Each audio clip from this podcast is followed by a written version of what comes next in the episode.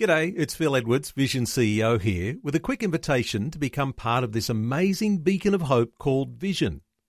Together we can put our love into action to help people of all kinds build or rebuild their lives on the truth of God. Please consider the part you can play during our upcoming Visionathon appeal, remembering that it's your support that makes Vision possible, including this podcast. Audio on demand from Vision Christian Media. Dr. Michael Youssef with encouragement to get real. Practicing humility causes me to be realistic about myself, to be realistic about my fallen nature, to be realistic about my weaknesses, to be realistic about my vulnerability. Oh, but I'm also realistic about the bigness of my God. Are you living out biblical leadership and humility in your life? If so, you've experienced identity transformation. There are only a couple of messages remaining in this life changing series.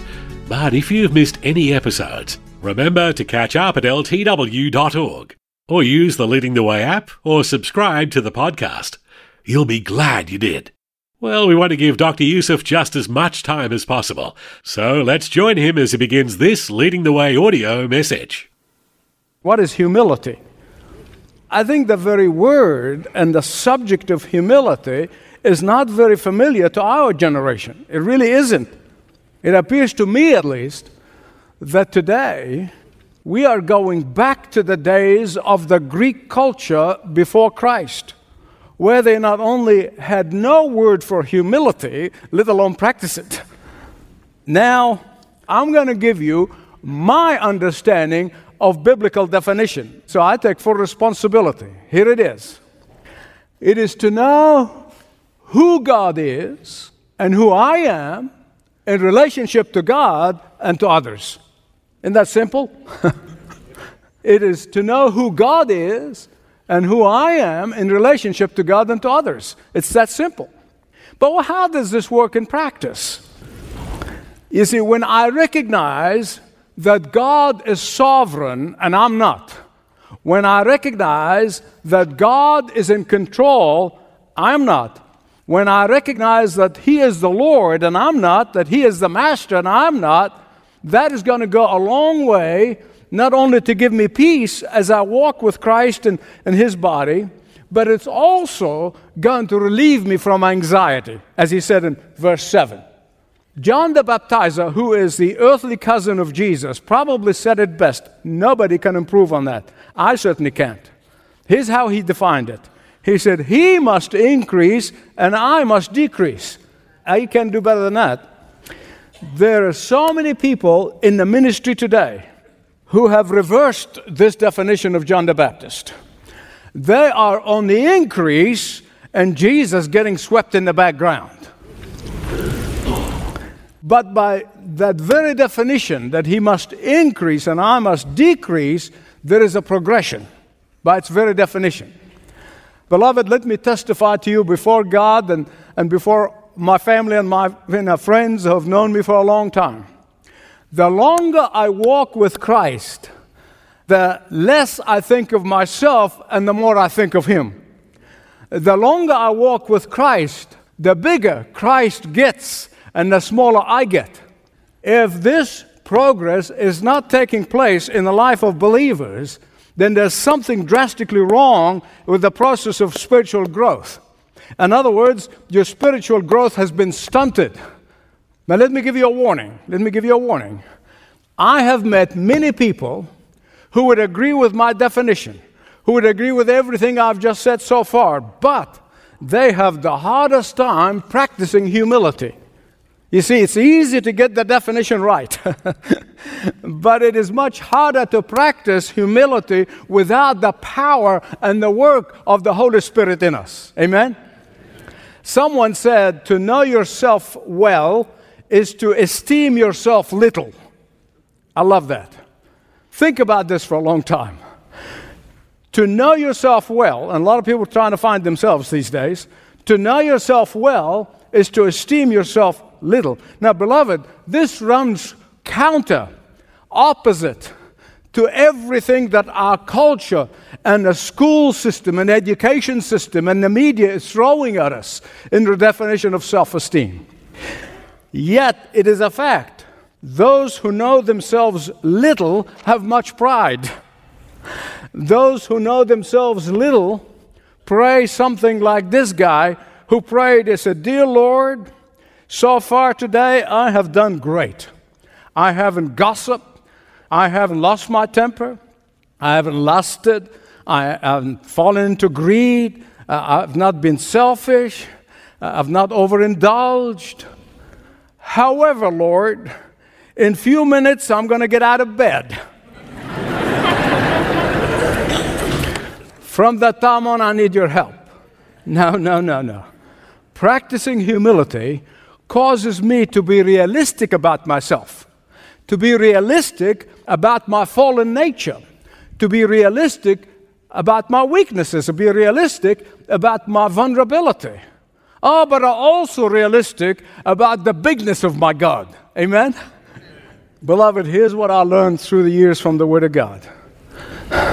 It takes courage to give sound biblical advice, but it takes great humility to accept the advice graciously. And now I want you to turn with me to 1 Peter chapter 5, verses 1 to 7, where Peter, first of all, pleads with everybody, all the believers, to practice humility.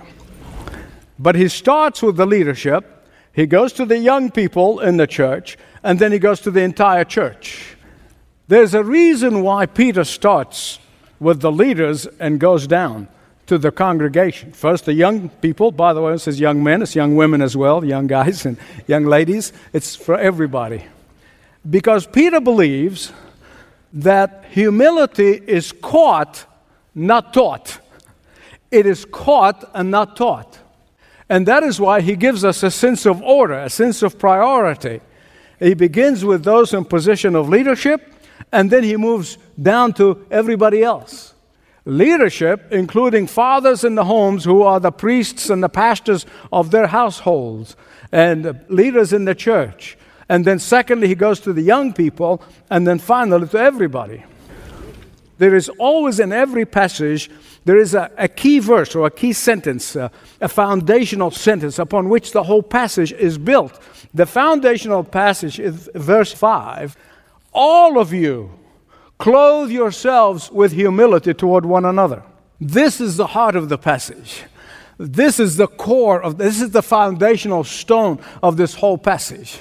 Indeed, if you can use your imagination, try to use your imagination and imagine humility as a robe and that robe you're going to wear and is going to cover you from head to toe. This robe of humility would cover every word you speak. This robe of humility covers every activities you're involved in. This robe of humility covers every decision that you make, big or small.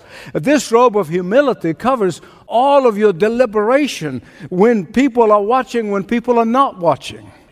You see, this does not mean that you walk around saying, hey, guys, look at me, look at my robe of humility. No. In fact, you're not even conscious of that robe that you're wearing. You are constantly wearing this robe as you go on your daily activities. In other words, it becomes part of you. You're not even conscious of it. That robe should be worn by pastors. This robe should be worn by lay leaders. This robe should be worn by Bible teachers. This robe should be worn by Sunday school teachers. This robe must be worn by mom and dad at home. Uh, this robe must be worn uh, by everyone who is in a leadership position. Why? Why? Because, know it or not, people are looking at you and they're imitating you. Whether you accept it or not, it is a fact. Just as sheep follow the shepherd, Kids follow their parents' example. Just as a sheep follows a shepherd, people imitate their leaders. Just as sheep depend on the shepherd for their feeding and for their provision, pastors must feed the flock by the word and on the word of God. Nothing else. Beloved, let me tell you something. Uh, some of you know this. It grieves me deeply, and sometimes I am weeping when I'm alone with God. That today's many under shepherds are feeding their congregations sawdust. They are mixing it with water and they're baking it, and it looks like bread, but it is not. And it's not a surprise, therefore, that so many people are dying of spiritual malnutrition. And that is why in verse 4, Peter speaks of Jesus as the chief shepherd. I have no doubt in my mind that Peter, as he was penning those words under the guidance of the Holy Spirit, that he was thinking of a specific encounter that he had with Jesus after the resurrection, right there by the lake of Galilee. Peter, do you love me? Feed my sheep. Peter, do you love me? Feed my sheep. He did not say to him, Peter, entertain my sheep. Or Peter, tickle my sheep. Or Peter, appease my sheep. He did not say, make my sheep feel good by some smooth talking. No. Peter, feed my sheep. They're not our sheep, they're Jesus' sheep. And there's only one food that is worthy of the name, and that is the food of the Word of God. A word of God that so many evangelical pastors today are doubting its inspiration. There's one thing that leaders who call themselves true disciples of Jesus need to do. They are only to follow the chief shepherd. They obey the chief shepherd and they only distribute the food that comes from the chief shepherd. Amen. The reason that churches that once were Bible believing churches have lost their way is because the leaders have ceased to follow the chief shepherd. Look at verses 2 and 3. Those who serve the chief shepherd, they will not be doing it for personal gain. They're not doing it for personal acceptance. They're not doing it for personal aggrandizement. They're not doing it for personal power. But they're doing it out of a deep calling to follow and obey the chief shepherd. And just as parents who are the shepherds of the home protect and feed and provide the best for their children, so is everyone in church leadership. We are to protect people from the enemy of their souls, even if some of those enemies are dressed in clerical garb. Amen. Hear me right, please. Only when we are faithfully feeding the sheep, young and old, upon the Word of God, will they be sustained in the tough times and the easy times, and the hard times and the not so hard times. They'll be sustained whether the world hates them or not. That's the only way they'll be sustained. Only then will they truly expect a chief shepherd to give us the unfading crown when he returns. Make no mistake about it. Every under shepherd who sought to please the trends of culture, every leader who sought to accommodate to the fads of culture. Every leader who sought the approval of men, they will be put to shame on that great day. And it's not for a minute or two, a day or two, a year or two, it's for eternity.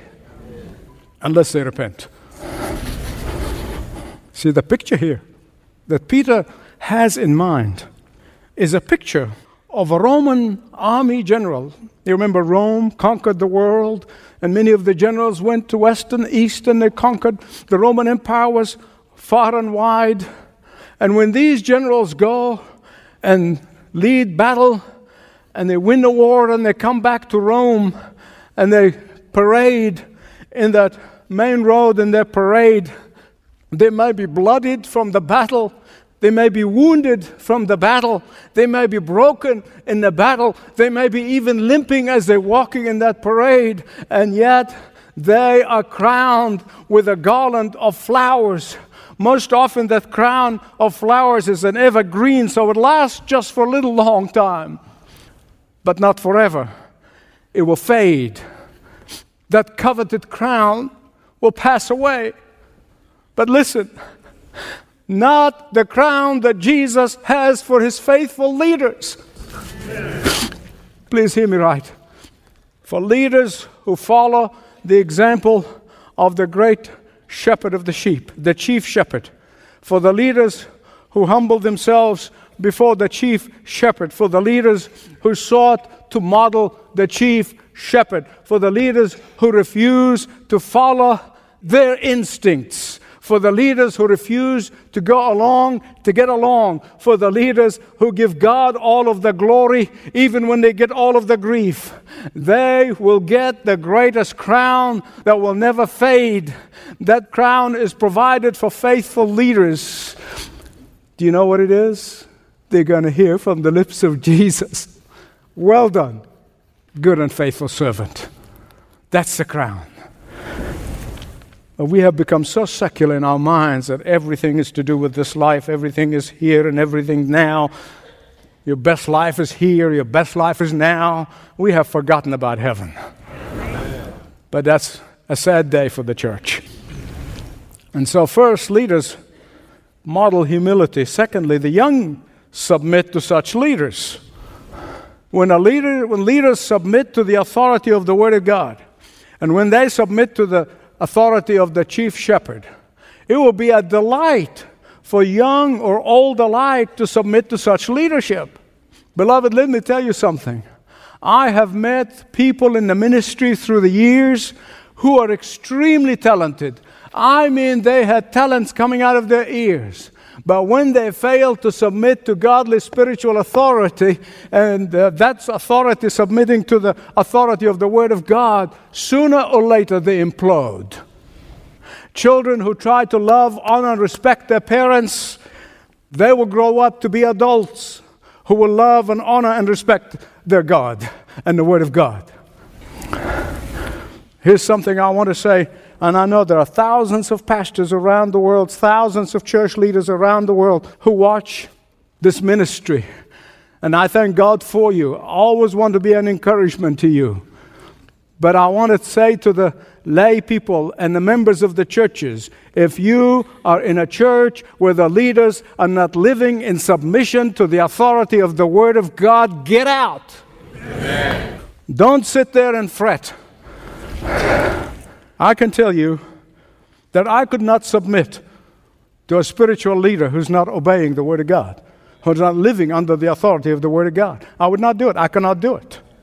Leaders model humility. Young people submit to such leaders. And thirdly, he says, exercising humility toward one another. This is everyone.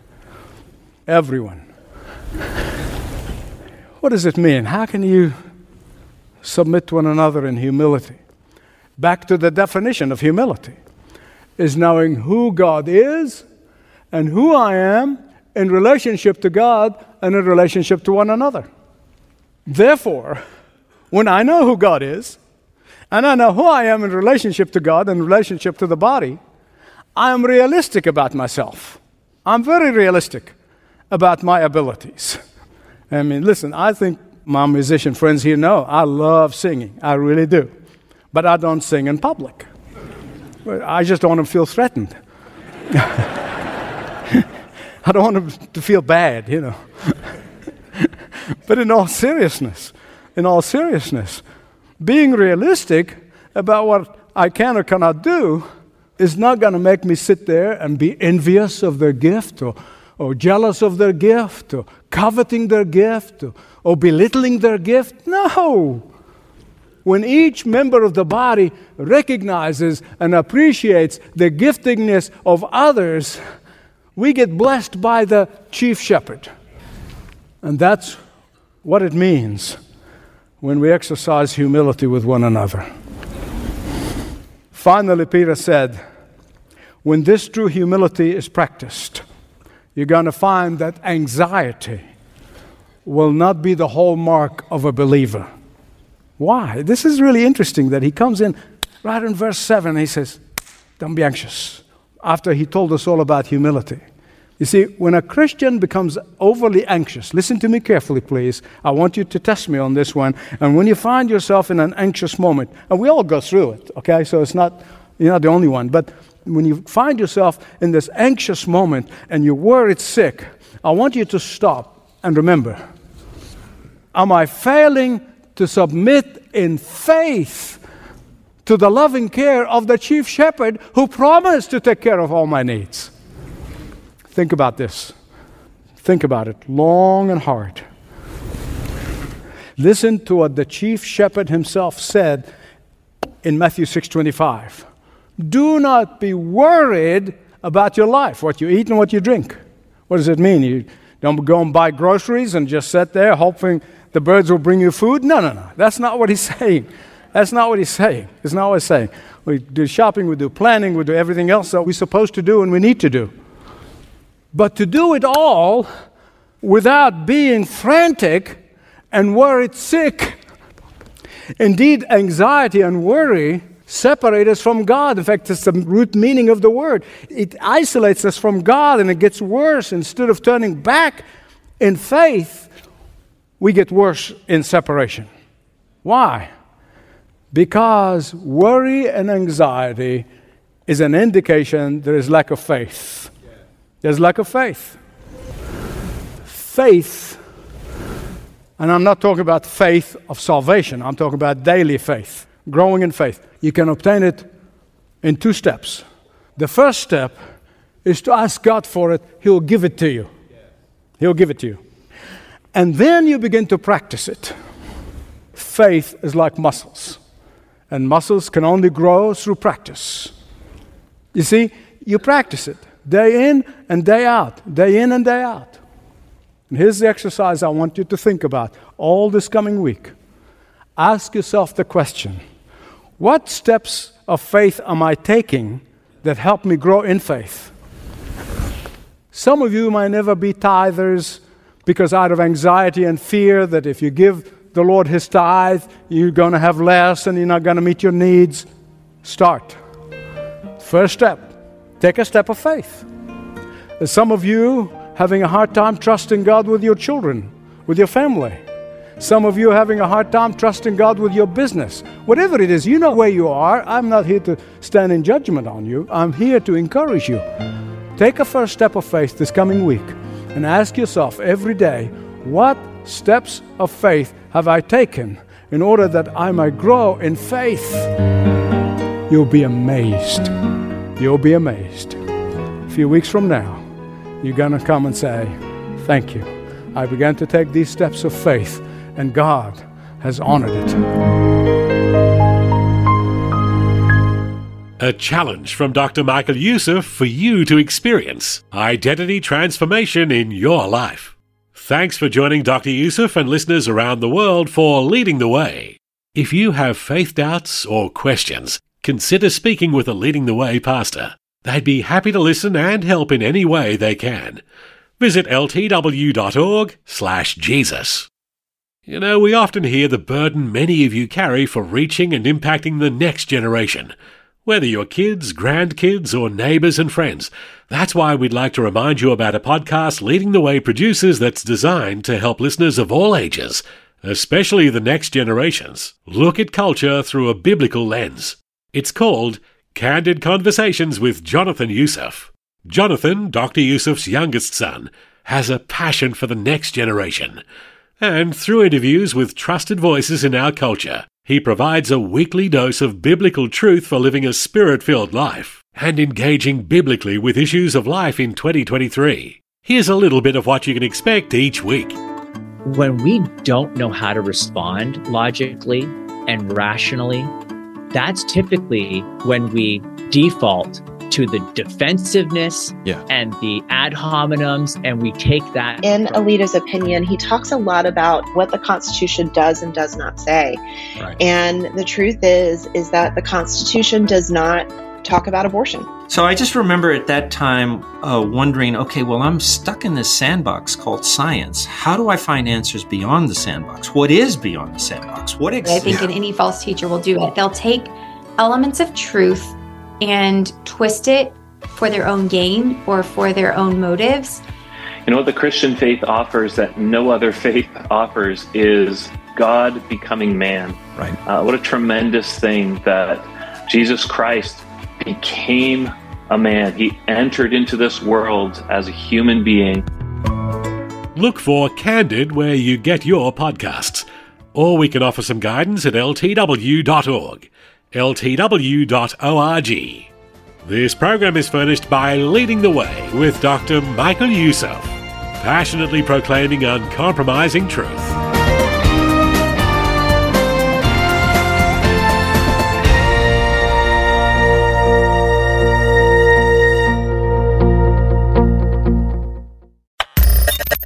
For taking time to listen to this audio on demand from Vision Christian Media. To find out more about us, go to vision.org.au.